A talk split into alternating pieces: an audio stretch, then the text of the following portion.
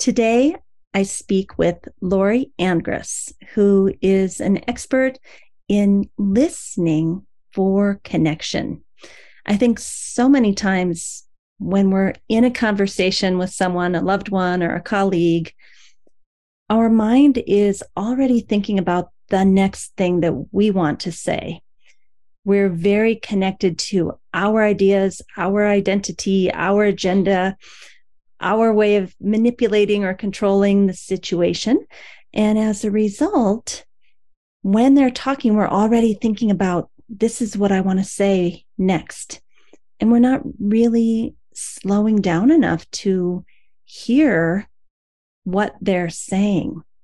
And in this conversation with Lori today, she tells us kind of the internal dialogue that she's having with herself to slow herself down, to have empathy, to really be present and listen, to find joy in contributing to the well being of that person by allowing them to feel heard and seen.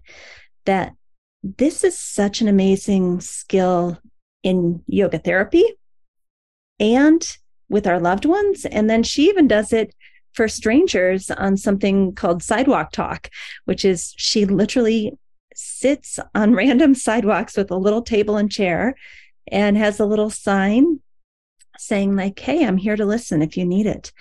And to total strangers she just takes her time to hear them and to see them and to really give empathy.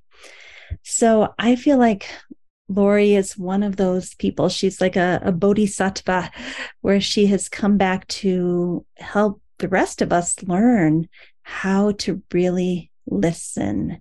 And then out of that comes proper communication, figuring out what your own needs are, figuring out how to make a request that can be heard by the other party.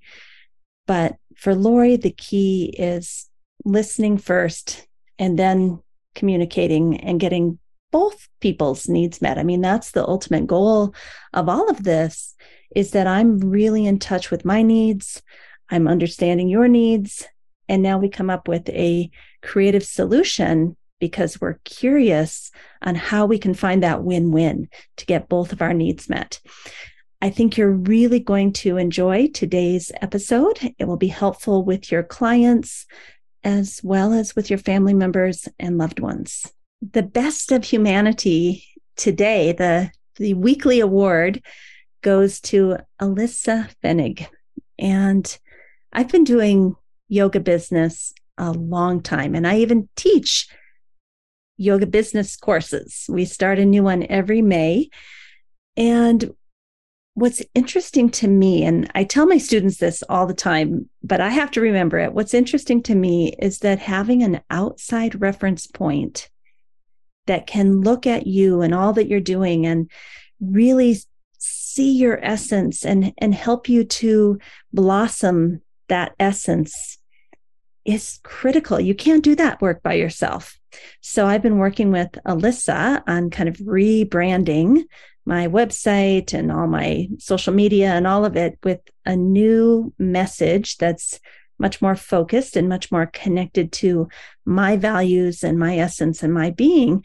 And just being supported in this way and having that outside reference point to help me have clarity has been critical. It's a it's a beautiful thing. And I think this is what we do as yoga therapists, but to have someone reflect that back to me, especially since I do it for others in their business, it's just a really lovely thing to have. So I want to thank Alyssa for being the the person who is nurturing and taking care of me. And I'll just say that I highly recommend her as a branding coach and specialist. So thanks, Alyssa. If someone has made a difference in your life that you'd like to tell us about, you can call the number in the United States 909 754 4092 and leave a two minute message about how somebody made a difference for you. And if you want, I'll put it on the air and talk about it with or without names. Welcome to the Yoga Therapy Hour podcast. My name is Amy Wheeler, and I'm your host. We are so happy to tell you all that's happening in the world of yoga therapy. And we love to find guests from all over the world so that we can share and learn and grow together. Please nourish yourself, take time for yourself, and really relax into listening to the podcast.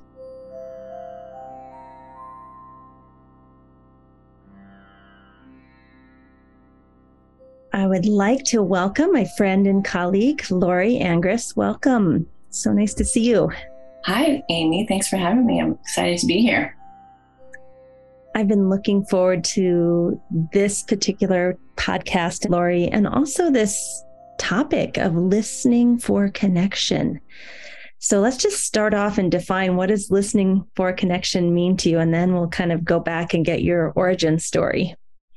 Yeah, listening for connection to me is really building on what we as humans are wired for. We're wired for connection in our nervous system and the way we connect with our birth mother. And when we listen and with the intention of connecting, there's a difference. There's a difference in the way the speaker is receiving your energy and there is a quality of heart connection. And I, and I think that's what I'm always seeking to remind myself of what I'm wanting in the interaction. I really sense that from you. It's one of my favorite things about you is that even if we're having a challenging conversation, or I can see that maybe you're struggling talking to someone and it's it's not all roses I can see you really working hard to listen with the attitude of I want to stay connected. And to me, that is in all honesty one of the hardest things for me because when i when my nervous system gets out of whack or i get angry it, that is so hard for me. How do you do that? How do you stay with it? And like my brain oftentimes goes well i don't want to be connected to you and I can see that yours doesn't do that. You know, you I think you'd have to be pretty triggered for that to happen. And I haven't seen that happen very often. Mm-hmm. So how do you stay in it? How do you how do you remind yourself like, yeah, I, I really still do want connection, even though I'm very upset? Yeah, I guess I if I'm very upset, I may have a moment of not wanting connection, and that's real too. That's mm-hmm. okay to not want connection in that moment. But if there's a if it's a relationship you're wanting to pursue, then you can come back and, and meet with that person again at a mm. and kind of clear it up. But how I do it, this idea of staying present and grounded is I use my my yogic tools, frankly. And what I notice myself doing is watching the person breathe or not breathe. It happened recently. Someone talks really fast and has a lot to say, and I have a hard time keeping up. I think, wow, I just pause for a moment. I, am feeling in my body. I'm feeling my body noticing my response to their rapid speech, maybe. And then I think I find some empathy. Wow, they really have a lot to say.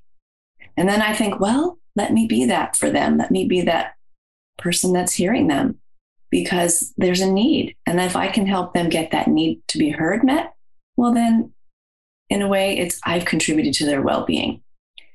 And that's what Marshall Rosenberg, you know, the founder of nonviolent communication, he speaks of humans have an intrinsic desire to contribute to the well-being of others. You know, when we we don't even necessarily think about it, but we're, we're doing it. We hold the door open for someone. We, in any number of ways, we're, we're contributing to the well being of others. And for me, listening is part of how I do that. If I can hold space for someone who really clearly has a lot to say and can provide that and I empathize with them and I even empathize with myself. Okay, I'm, this is a lot to take in and I can do it. Can do it for these moments. That's what helps me. And I stay in my own breath. I feel my body and I have that anchor within that keeps me able to hang in there.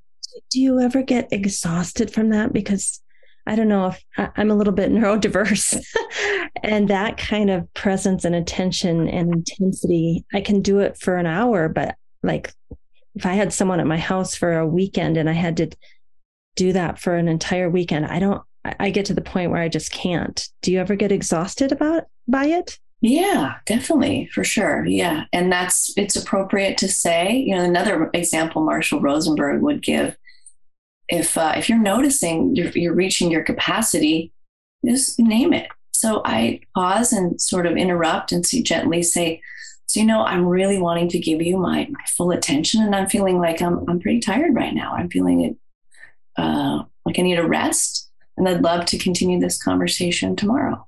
Mm. And and find a gentle way to move move into a rest period for yourself. You know, when I was thinking about this conversation this morning and last night, it seems to me that the words that come out of our mouth are very, very connected to that which we're actually feeling in our bodies and in our heart. And and I just wrote down that you're giving yourself empathy, you're giving them empathy, you're allowing yourself to be that vessel into which they can pour all those words into. You have a feeling of wanting to contribute to their well-being. You're taking care of yourself and setting boundaries. To me that all sounds like heart work and that maybe the the words come out are just the expression of what you're actually feeling in your body. Would you say that's true I would like that to be true. I sometimes think it's cognitive because sometimes the body is saying, get me out of here. And then you have to find a way to articulate that that's not, that doesn't say, I'm I'm over this, get me out of here, you know. I think it's you get the signal in the body, right? You get the message that you've reached a point of saturation and then you choose how am I going to share this with another in a kind and respectful way that doesn't cut them off and it maintains connection. So that's where you can use a um, kind of a more kind language but you've paused you know you've felt something inside that says okay i'm exhausted or this is outside of my range of capacity or whatever it is, or even outside of my scope of practice. Mm. Letting the person know that I'd like to take a break and this is for both of our benefits. Yeah. Even hearing you say that, though, Lori, you have to be pretty well regulated in your nervous system and self aware to even realize, wow, I'm at capacity. I, I can't keep doing this or I'm going to hurt them and me. Like, and that's, I guess that's one thing uh, how I see yoga therapy and things like nonviolent communication going together is that, and my mom used to teach this, it's really hard to use the nonviolent communication method if you're completely dysregulated in your nervous system. Absolutely. Yeah. And when the, my kids were younger, I may have gotten dysregulated and, and maybe there's an outburst and maybe there's you say something that isn't as, you know, your ideal language. But there's always the possibility of coming back a few hours later or the next day and, and revisiting it. So, hey, I want to uh, ref- I want to talk about how how we got out the door yesterday. I didn't feel that great for me. Did you notice that? And you you revisit it, and you have a, a, conversation that's a collaboration around how how might we do that differently because i don't think it felt good to either of us so what could we do to get a different you know get out of the house with more ease or whatever the issue is how could we manage the kitchen chores with more ease whatever it is you come back and you revisit it in a, in a collaborative way and suggest you know soliciting both parties input can be really helpful you know, you're reminding me. I, I, George and I have been married for 20 years, and earlier in the marriage, I felt like if I had a thought, I had to get it out there, and he had to hear it right then. But as we've grown together, I can just take a mental note and be like, "Now is not the time." Revisit that tomorrow, and then I'll um, come back to it. Yeah, I'm doing that all the time, Amy. I am like you. I want to. Well, I want to just name what I see in the moment because I want to, you know, I want to correct it. I want to make it better. I want to give the, you know, here's the right tool for the job. When in fact, it's better just, you know, let them do their thing. Ask. You can even ask. I noticed something yesterday that I might have done differently? Would you like my input? Then they have a choice as to whether they receive your wise and you ah. know ways, and that's a beautiful thing. Whenever I say that to my husband, would you like to know my opinion about this? He says, Yes. like kind of a question mark, like I'm not sure. yeah, and that that's telling, isn't it? That is like yes, mate, yes, but in a way. So then yeah. you can choose to you can have a, a clarifying question. Does that mm-hmm. really mean yes?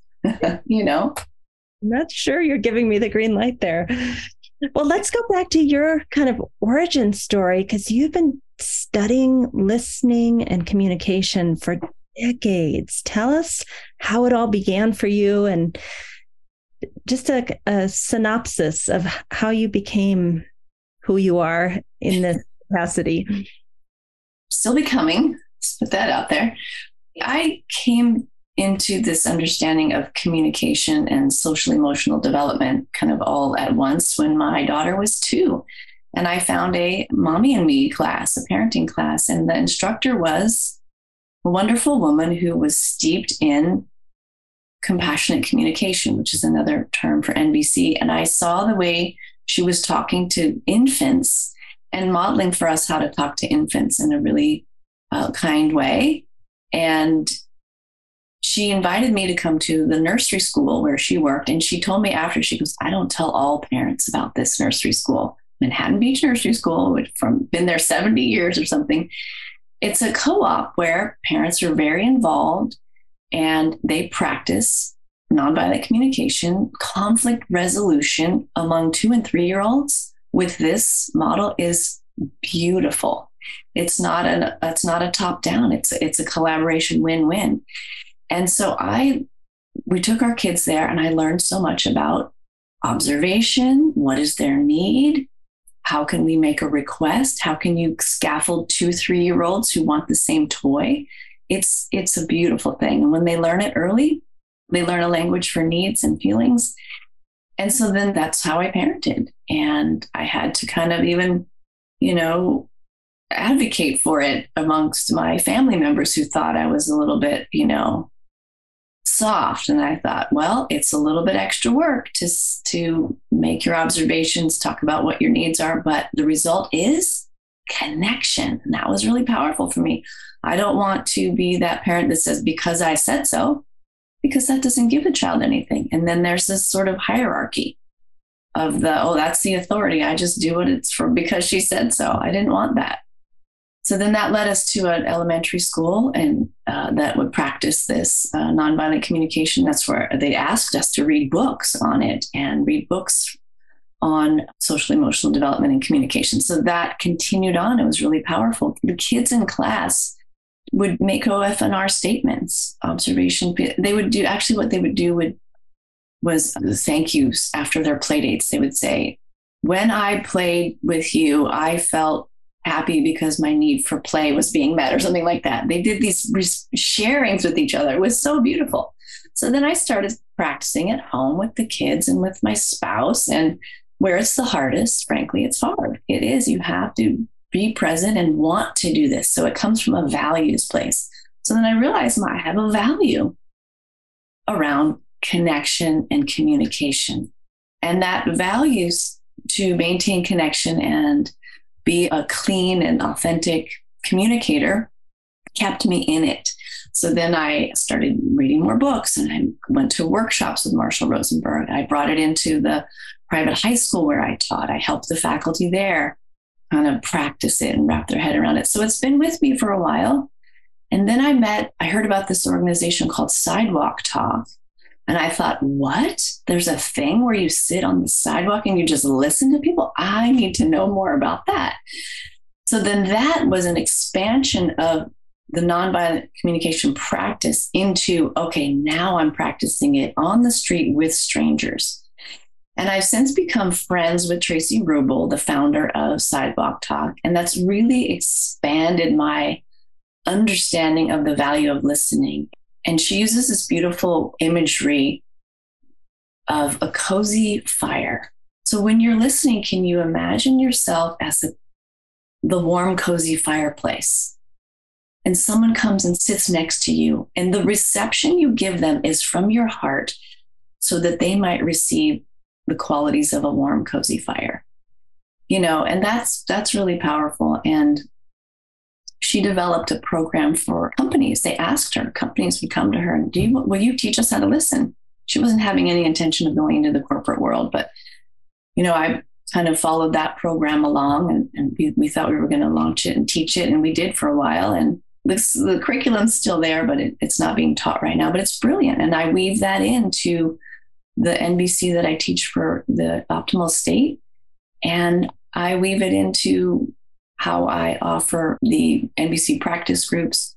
Anyway, it's just it's just never not with me this concept of listening because I keep it keeps coming into my life and I keep seeing it. So what I've discovered is that oh, I have a need to be heard. This is why I want to give the experience of listening because I know what it feels like to be heard and I want to contribute to the well-being of even even total strangers. You know, when you said that about the quality of kind of sitting by a warm, cozy fire and being received and heard, what came up in my mind was I love to do that for people, but I oftentimes feel like I'm in a hurry and I don't have the time. Like I take Tuesdays off just for me. And on Tuesdays, I'll stop and talk to the cash register lady and I'll sit on the bench with the old lady outside the doctor office. And, you know, like Tuesdays, oh, yeah, I, I would do that. But most of the other days of the week, I have a pretty tight schedule.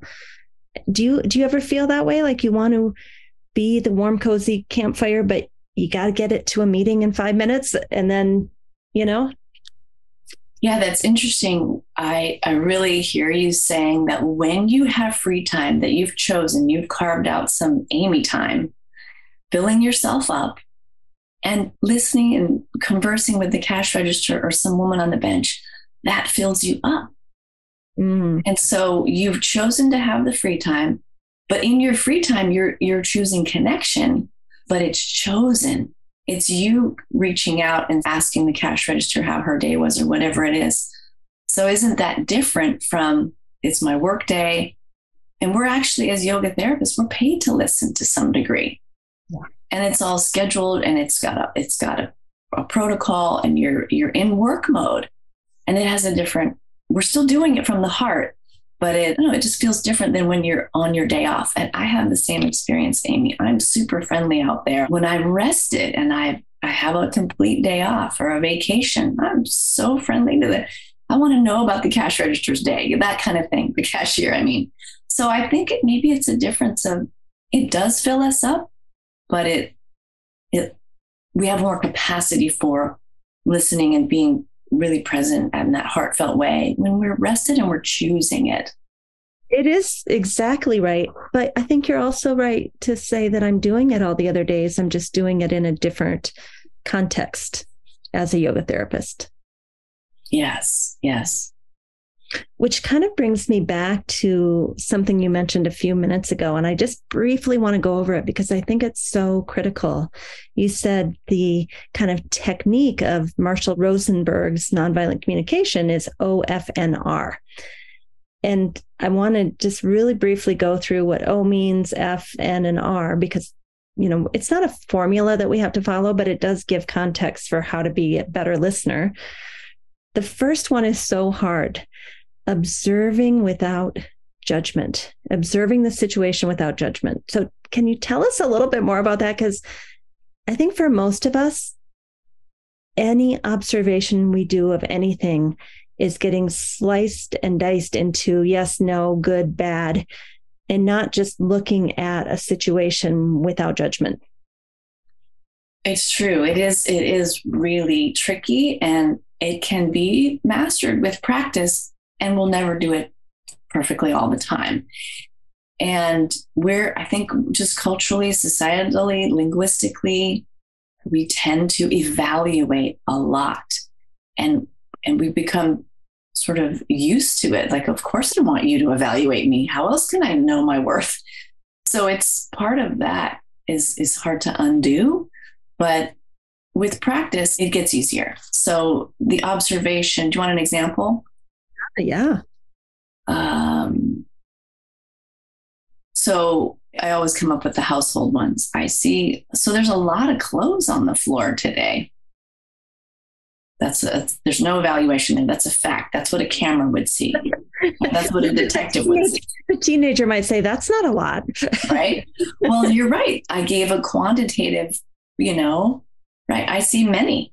And you, and so you can, you can nitpick it to death for sure. So when I see uh, many clothes on the floor, so that's the observation. The observation is what you see. I see, and it, it works really well also with looking at someone's performance in art or music or sports. I saw you make that play so effortlessly. That would be a way to acknowledge someone's effort without judgment. I see you use lots of green and red, and there's these vertical lines. Observation, as opposed to, you're an awesome athlete. You're a great painter. That's very evaluative, and that's a positive judgment, but still a judgment. So the observation takes out that evaluation, just the facts. Yeah. And then the next step you alluded to, I feel it's like an I statement, taking responsibility for what's happening inside of you when there's clothes on the floor or when whatever you've yeah. just observed. Yes. So, and that the reason for doing that is so that you're you are removing shame and blame. And of course, the person may have been the cause of the clothes on the floor. Sure, but we don't, but we can remove the energy of shame and blame by just stating the facts. Then there's less room for being defensive, less mm. room for feeling attacked. They still may feel attacked. That's that's okay. But your energy isn't coming from with the intention of blaming or shaming. Just you want to let them know how that feels. I feel distracted, I feel frustrated, whatever it is by the clothes. Or with the piece of art, I feel calm when I see those colors. Oh, wow. That's a very different than that's a pretty painting. So you so you speak, yes, you own your own feelings of how what the observation is, how it arises in you. It arises as a feeling of frustration. It arises as a feeling of calm. And then they have the person has something to, oh, okay, there's a feeling that's been elicited. Let's that's that's a something to work with. I always find people are surprised at the feelings that are inside of me that have been elicited. Like you can just see on their faces, like, wow, you cared enough to actually tell me how that impacted you instead of, oh, that's thank you, that's nice, or something more generic. I find that especially when it's a positive feeling that's been elicited, that people just, it's almost like a little shock, like, oh my gosh, my XYZ made her feel that way. That's that's a beautiful compliment. You know? Absolutely. And then and then it gives the the artist or the athlete or the musician a feeling that they contributed to your well being. And maybe that's even why they're doing their art or their music. And when you let them know how it landed for you, it's a piece of feedback that maybe they want to do more of that kind of thing. So, just to be clear, like when we look at Marshall Rosenberg's work, there's a whole list of what we might call positive feelings that could be elicited. And there's a whole list of maybe what you might want to call negative feelings. And and so I think sometimes we have to actually go to those lists to see what we're feeling. Yes, because they're nuanced. The list of feelings is is very nuanced and it can be helpful to kind of express yourself in something more nuanced than just happy, sad, mad, glad. And I've also seen sheets now around feelings that go into body sensations, which I think is interesting. Yes, so there's there's an emotional feeling and then there's a sensory feeling, right? Mm-hmm. So there's an emotion. So he, they NVC uses the word feeling, right, for the emotions, but we know that feelings can also be sensory, heat, soft, yeah, right, warm, cold, yeah. And that's also helpful for working with something that's difficult meeting the sensation of it is a powerful tool, which I, I might use in my practice. This um, Pamela Crane in a previous podcast, she talked about that. And I use that a lot. I learned that in my iRest training, how to do a, a co-meditation dyad where you're you're meeting the sensations as they arise that people don't even know necessarily that it's connected to an emotion until you unpack it a little bit. So that's important too. The other thing I love about feelings as sensations is to me that also takes a layer of judgment or shame out of it. It's just, oh, I've got this tight feeling over here on the right side near my liver. Like it, there's nothing judgmental about that. It's like, hmm, I wonder what that is about.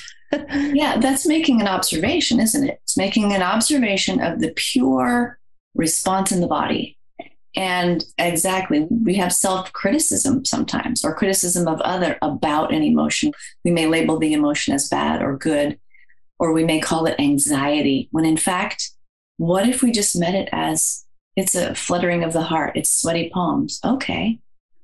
Yeah. You, you can um, unhook from the emotion and disengage from it and has a more likely chance of being digested and moved through and then the language, my, my favorite thing to share is maybe if we don't call it my anxiety, what if we just call it the anxiety? And then, and then we go beyond that and we just call it, well, how is it showing up in my body? Right now, there's a feeling of X. And maybe it's not anxiety, maybe, or, or we can lose that. Can, can we peel off that label and feel it in the body? So that's another way of using that observation skill. Mm, I love it. All right. So, with Marshall Rosenberg's work and the OFNR method, the next one is needs. And to me, this is where the rubber hits the road. And, you know, my mom and I went to these nonviolent communication 10 day workshops starting maybe 20, 20 years ago or something. I went into those workshops not even understanding that I had needs or that I could ask for my needs to be met it, it took a whole 10 days for me to even understand what my needs were, which was mm-hmm. so interesting to me that I was unaware of my own needs. What what do you have to say about needs? It's fascinating. It it is kind of the core of it that we are our behaviors are in service of getting a need met. Everything we do is to get a need met, even if it's just lots of talking or if it's lots of drinking, or if it's, I won't, we don't need to go through all the examples, but yes, our behavior is in service of getting a need met. And then our, our feelings arise out of whether our need is met or unmet. So that's, there's another set of two lists, right? The, the feelings that arise when my needs are met tend to be more of those positive feelings. The feelings that arise when my needs are not met tend to be more of the the negative feelings or it's a different list. My, my feelings when my needs are not met. So that's really important. But first, right, what even are my needs? And that's where it can be really helpful, especially with young children or, or people in any age who haven't been in the practice of uh, discerning their needs or even welcome to share their needs, is that you can help them kind of, you can take guesses I'm wondering if, you know, you're needing some quiet time right now. Wondering if you're hungry right now. You know, helping them identify, oh, yeah, I really could benefit from some food or some quiet time. You know, Lori, uh, in our yoga therapy training program, you know this because you're the nonviolent communication teacher, but I'm telling the audience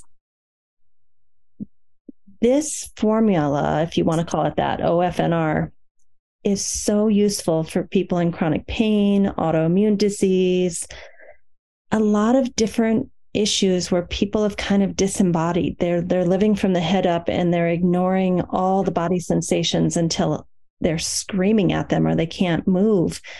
So, at least in the sessions that I do with people who have autoimmune or chronic pain or things like that, this topic of what are your needs is huge.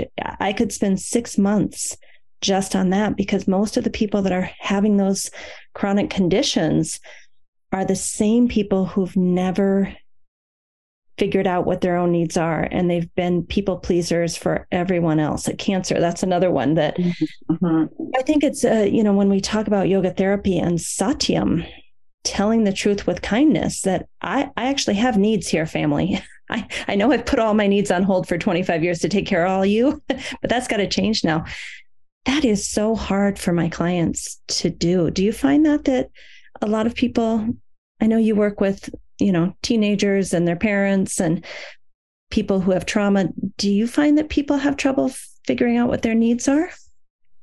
Absolutely. Absolutely. And it can be really helpful to just get them started with their body, right? What is it that would make you comfortable right now?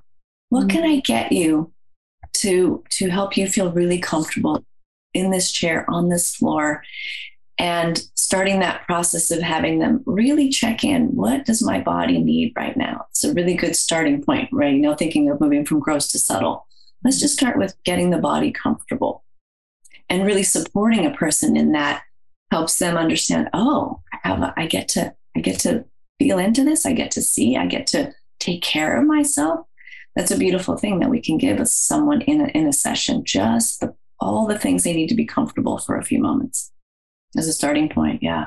And that's a big deal. It, to us, it may sound like we're propping them up with some cushions, but nobody's ever done that for them before.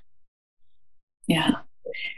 And then you add, you layer on the the true deep listening to what they're sharing that hour.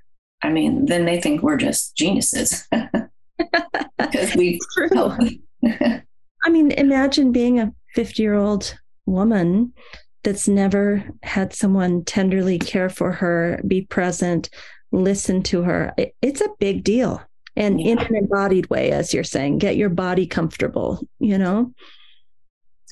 So let's go to the last one, the the request. This is another one I going through these retreats with my mom, trying to heal my childhood trauma over she and I's relationship. The requests, in my understanding, are supposed to be not a demand, but something that you let that other person know how they could contribute to you. And mine at first always came out as demands do this or else, right? Tell me more about proper request making and the mindset that's required for it. Yeah. So the request is about seeking a win win. So in the model, the idea is that my, my needs are not more important than yours. Your needs are just as important as mine. And through the through the conversation, we may have come up with a, a similar need that we both share. We may not have, but we may like to end with a request, like you said. Commonly, it's you know, would you be willing? Mm-hmm. Or, but the idea is you're asking for a collaboration, a co-creation of a solution or a resolution you could even say, Would you be willing to work this out with me? Would you be willing to have a conversation about how we can resolve this? Or in the example of the clothes on the floor, would you be willing to put your clothes in the hamper, for example? If I brought the hamper to your room, would you be willing to put the clothes in the hamper? Or can we talk about a solution where my need for order is met and you know your need for freedom. freedom, yes, your need for freedom and not being controlled is met. I don't want to control you, but I, you know, how could you have a slightly different need around order than I do? Great. What's the solution? And you have to be careful to recognize that you're be cautious around trying to change someone. The goal is not so much, you know, are you asking them to do something, but what's the but why? You know, are you trying to change them or are you just trying to create order? So we want to be mindful of of that we're not you know what's the reason you want them to do it yeah. not to change them but to help make your life better so and that's why we share what our needs are right not so that we're not we're not wanting to change them we're just trying to weave in the possibility of getting our need met while at the same time giving them their autonomy so when you have that intention of maintaining connection within the relationship, getting your need met, and also having them have a say and get their needs met. Come with it with that energy you can have a conversation and then that person gets to say well i don't care about the clothes on my floor but i hear that you do so i'd be willing to put them in the hamper but you know please put the hamper in my room whatever it is. They're willing to collaborate with you because you've made a request for first the conversation and then the request based on getting your need met. Does that make sense it does. And there's a part of me, I don't even have teenagers, but I did teach university for 25 years with teenagers. Like that is a lot of work, Lori. That that unpacking that and and going through all of this to kind of strategize together to get figure out what both of our needs are and then is there a strategy we can find that both of our needs could be met and framing the request in a way that doesn't sound like a demand with a you know consequence. Like it sounds like a lot of work but here's the thing that i've discovered about that. That is an investment in my clarity about what i want out of my life. When i have two or three or four conversations like this and then I get clarity about my role and my needs and my like I'm like, oh, it, so it's I guess it's for me like a stitch in nine saves time. Is that it? Yeah, I think that's the name. That's how you say it. Where you put in the investment into the relationship, that relationship grows and you don't hopefully have to continue to struggle forever, right?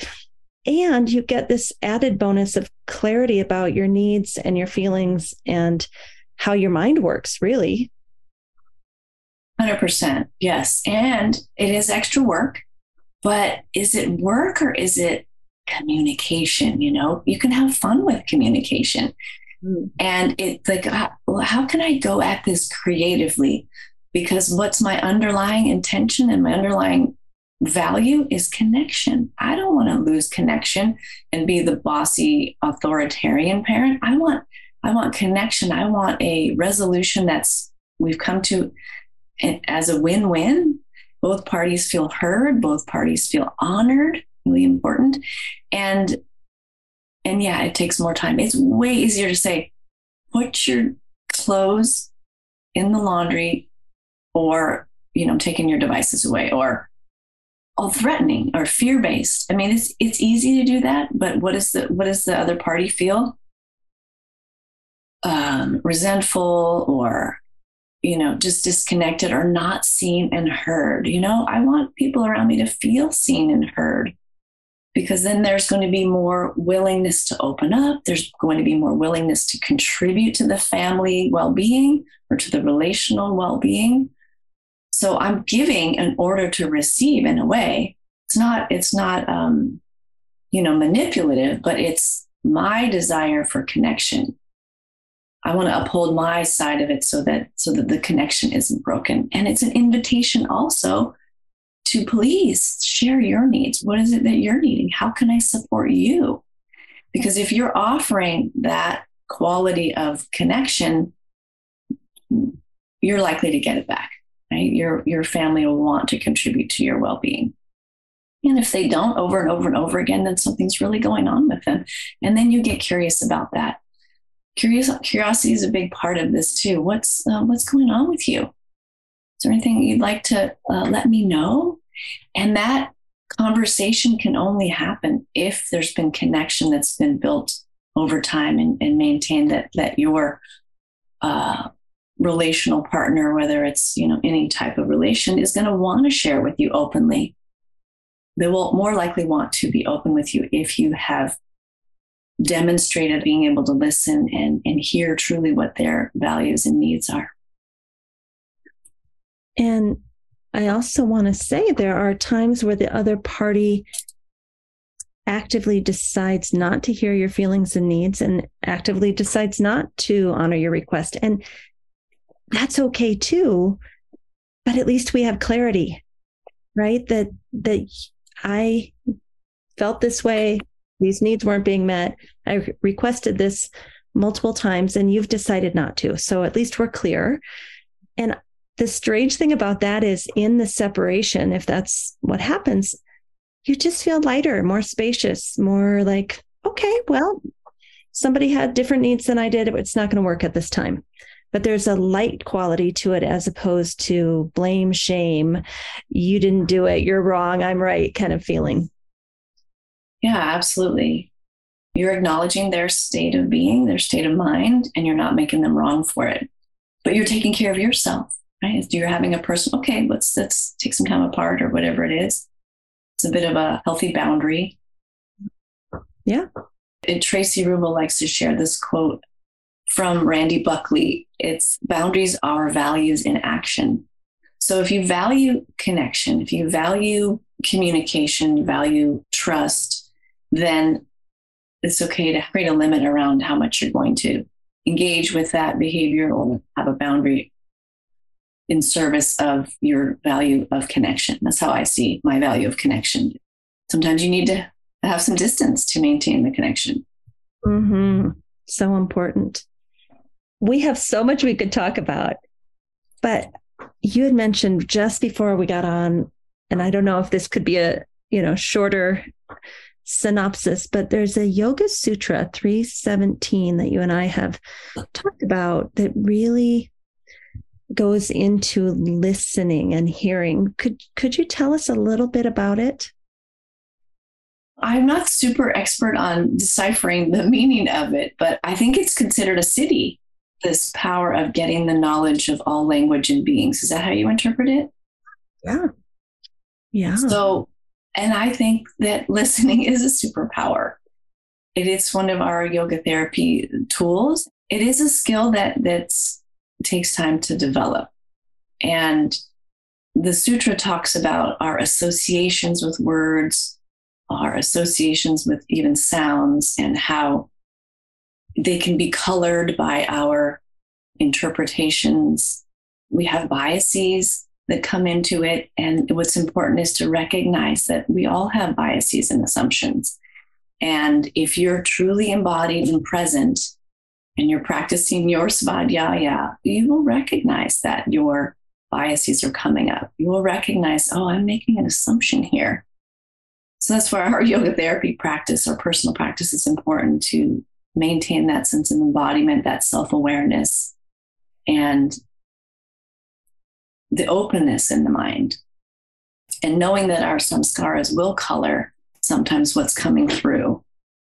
And that's essentially, I think, what the sutra is saying. I'm looking at the words right now. Language has three components sound, meaning, and understanding.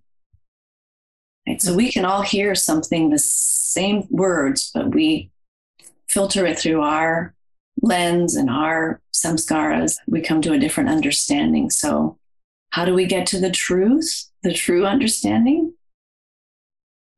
Yeah. I, I love that it's such a practical skill, but it's also a siddhi power, you know, that you literally could meet someone who speaks a different language than you and you spend a week together and you understand what the other person needs and how to accommodate each other and get along. And you don't even have the same words or meanings or understandings but somehow there's that connection. And i feel you can do it with animals that there's something deeper than the actual words or the vibrational sounds that come out of our mouths. Yeah energy body language the way we use our eyes it's mm-hmm. all it's all a factor. We talk about that in the NVC workshops the body language piece and we're very aware of our body language as yoga therapists and i think that leads to being very aware of how other people are using their bodies. What are they saying non-verbally? How are they breathing as they're speaking? As we're speaking how are they taking it in? All of that nonverbal stuff is is part of listening.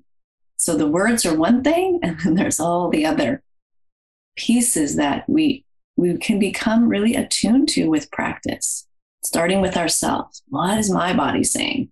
What is my breath? This quality of my breath. What is that saying about the state of my mind? Mm. We get so much of that through our own practice, and that's how we can be better practitioners because we're practicing on ourselves. Yeah. So, Lori, you've been at this for several decades now, and you actually run something that kind of started in our yoga therapy school, but I think you've opened it up to whoever would like to join. Can you tell us a little bit about your nonviolent communication practice group? Yeah, I did. It came out of a request from one or two students, and I started a twice a month morning meeting for for an hour, and we go over real life scenarios and we unpack how you might practice the OFNR model. Sometimes we go over different exercises. I actually teach a lot from this book, Connecting Across Differences. It's called Finding Common Ground with Anyone, Anywhere, Anytime by Connor and Killian. And they take the NVC protocol and they expand it and they make it really kind of user friendly. And they call it Street NVC. But I'll have a topic and a theme and we'll we'll go over it and there'll be sometimes a little worksheet and something to practice at home. And then people can bring in their home scenarios and say, what could I have done differently here? Or I did this and this is how it happened. And so we just unpack different things. But I do like to have a, a little bit of a structure and then we take from the group. So, if someone wanted to learn more about that group, I know it kind of goes on and off a little bit. Could they go to your website? Yes, I will put the link and the information about the practice group on my website. Great. So, your website is www.mindfulyogatherapy.net. It has all of your information about yoga therapy. And I think it sounds like you'd be willing to add a little button to learn more about that NVC group. Yes, I will put that on there. And, you know, another part that just came up recently for me is how we can use NVC in the way we give praise and gratitude. You know, it can really enrich the way we talked about it a little bit in commenting on someone's artwork you know, rather than just that's beautiful. Gosh, when I when I see that, I I feel, you know, and then you use a feeling word. I feel I feel I'm touched by the the movement in that piece of art or the the, the sounds from that music just touch my heart. So thank you. And they can be that simple. And mm-hmm. when you give gratitude, you know, I, you know, thank you for the candle is nice, but receiving that candle from you, I, I really appreciate you thinking about me. And and that scent was one of my favorites. And so thank you for remembering that I had spoken of vanilla. Mm-hmm. That kind of a thank you, you know, is so anytime you have the chance to express your feelings about something, whether it's an artwork, a music piece, or a gift you receive, you can always weave in the way it made you feel because that enriches the giver's experience of how they contributed to your well being. You know, it reminds me whenever I get a gift, I always try to follow it up a week or two later with like me using the new food processor and a little video and sending it to the person or just uh, something kind of visual to let them see how much I'm enjoying it. And I, I think that's what you're talking about. You're you're saying you can do it with words, but a lot of times my little videos a week later, it's kind of the same thing. Like, look how amazing this is and how much you've contributed to my well-being. Absolutely. Absolutely. That is such a lovely, that's better than a thank you card in a way. My sister in law, whenever I give her a gift, the next time I see her, she'll be wearing it or she'll have it displayed. It's that that is a, a deep, deeper thank you. Yeah, I really appreciate that. Lori, I would like to know it's kind of a hard question, and I think of it for myself quite often, but like five years, 10 years, 15 years from now, maybe even the end of your life, like what do you want to know that you stood for in this life or what do you want to know about the way you contributed to others well-being? Is there is there like an end game for you that you're aware of mm-hmm. or not? Yeah it's a great opportunity for reflection and it does have to do with connection and communication i want to be remembered for being a honest heartfelt communicator and a and a warm heartfelt listener Really, it's really that simple. I want to be remembered for how I made you feel. I made, hopefully, I contributed to your feeling seen and heard and accepted just as you are. That's the other side effect of uh, really seeing and hearing someone without judgment. They get a moment of, oh, maybe I'm okay just as I am. It's a nice thing to be able to impart. Yeah, and in five years, I want to be doing, keep listening. I want, I do want to get back out on the sidewalk for sidewalk talk. Listen to people just for the pure reason of heartfelt connection and seeing someone blossom and open up when they know that a complete stranger has no agenda mm. and they just want to just want to know them heart to heart want to know what their heart is yeah yeah I, I you you said it's so simple but honestly what you've just described is nothing short of a miracle to be that present for someone and let them feel heard with no agenda. Like that is so rare and such a precious gift. So thank you for offering that to the world and continuing, as you said, to develop in this area over many, many decades. Is there anything that we haven't talked about that you'd like to finish up with today, or do you feel complete? Yeah, I got in the piece about observing art or sport or music. I got in the piece about a thank you, a rich gratitude. And, you know, another piece is when you're practicing listening to others, is one thing, but can you practice listening to your own self talk? As yoga practitioners, we are in the practice of self observation. So, can we observe our, our self talk when it's positive, when it's negative? Notice that it is and make observations around that. Practice that observing on the patterns in your own mind. That'll give you practice for observing the patterns in other people's behavior. Yeah. I can really relate to that. My husband has this really lovely habit of helping me walk out to the car. So he carries my bag and my purse and my drinks and then wants to kiss me goodbye and wish me well for the day and be safe. And it's such a lovely gesture. And sometimes I get really annoyed because then he's standing there and he's smiling at me until I pull out, but I don't have time to like make sure I have my phone and make sure I have my glasses and, you know, like get myself in order. So the other day I said to him, you know, honey, I really appreciate your contributing to me in this way. And I still want you to do it. But as soon as you put your, my stuff in the car, could you please go away and go back in the house and not stand there and wave at me? And he took it really well. And because I was able to say, I have this need for clarity and organization before I drive away. And if I'm paying attention to you, I can't go through my checklist. And he was like, Oh, great. So today he walked me out, put the things down, gave me a kiss, said goodbye, and walked in the house. And I wasn't annoyed with him. but that's the kind of clarity we want to get, right? Yeah, that was brilliant. What a great example of, of getting, recognizing first that you had a need to pause and get yourself in order before you drove off.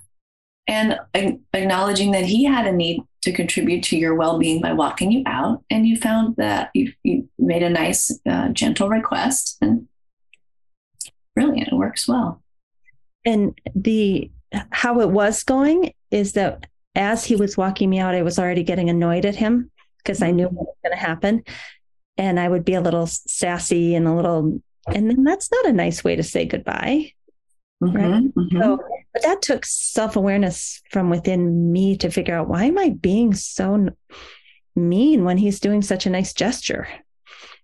Yeah, that's what I'm talking about. That's what I'm talking about. What's going on in your own mind? Can you observe that? Yeah. Yeah. Because that your behavior of sassy was an unmet need, was indicative of an unmet need for a moment of pause and quiet. Great example. Mm, well, thank you, Lori, for joining us. I think we've found out how we can get a hold of you through your website. I would also like you to tell us how we can get a hold of Traci Ruble. And do you happen to know her website? And then I'll also put Marshall Rosenberg and some of the NVC websites in the show notes. Yes. You can look up Sidewalk Talk Okay. at sidewalk talk.org. Great. Perfect. And Traci Ruble, let me see what her website is. Well, maybe we just put it in the show notes. Yeah, we'll put it in the show notes. And Traci's also on YouTube. She has a beautiful TED talk called The Power of Human Connection. Well, Lori, thank you so much for coming today and taking this time out of your busy schedule. I know you've got a lot of family in the house, and I really, really appreciate you contributing to the well being of our audience by teaching us today. Thank you for having me, Amy. I felt seen and heard, and I appreciate your curiosity it made me feel like a deeper connection with you. So thank you. Thank you, Lori, for joining us today on the podcast. I think maybe one of the biggest things that I came away with today was this idea of recognizing when I've reached my capacity. And, and, probably it will work better if I do it, you know, 20% before I reach my capacity, because once I'm at capacity, I'm not as nice, but recognizing when I'm getting to that point and politely letting the other person know that I'm feeling a little tired, I'm a little bit exhausted, I need to, to pull back a little bit, I need to take a break here. Like, honestly, that has never occurred to me before that I can do that in a conversation. Usually I'll just try to slide away or make a an exit somehow to get myself out of the situation, but to actually address it and say, you know, I'm really touched by all that you've told me. And I'm so happy to have heard your story. And I'm tuning into my own needs and I'm feeling really tired. And I, I think I need to to go now. Like, I don't know if I would have thought to do that. So thank you, Lori, for for giving me that option and now the, the key will be to monitor myself and practice it and see if I can make it come off in a a nice way instead of like I got to get out of here. so I'll practice first on my close friends and family and and see how it comes off before I go out into the world and try to do it with other people. So thank you Lori for today. Thank you for all that you do in the world of yoga therapy and the the world of yoga nidra and listening you're really just a, a jewel. And we're so happy to be on this journey with you. Please don't forget to sign up for our newsletter mailing list where we give you a free gift every single week. It's usually something that the guest has been talking about like a book chapter or an article or an infographic. Check out the show notes for that thank you for listening today don't forget, we have a new YouTube channel called Optimal State with Amy Wheeler. We also have a new Patreon page where you can support us to bring you the most excellent content, and that is Optimal State and the Yoga Therapy Hour Patreon page. Also, you could write us a review on most major platforms that host podcasts. Give us five stars if you appreciate the show and tell us what you love so that we can do more of that. Finally, we support several nonprofit organizations through this podcast. See the show notes to understand how you can help. If you'd like to be a guest or a sponsor for this program, contact us at the email welcome at theoptimalstate.com. Welcome at theoptimalstate.com. And finally, a special thank you to our team here at Optimal State. We are truly a global family. George Mantuan, one of our executive producers. Adam Satchel, senior media producer and sound engineer from the Philippines. Krishna Panchal, a producer from Canada. Modupe Abdullahi, who does the show notes and is an editor for us from Nigeria and Peter Morley, who wrote and produced the music for this show, who lives in Australia. Find more about Peter's work at www.zenmusic.biz. Thank you for listening, and we'll see you next time.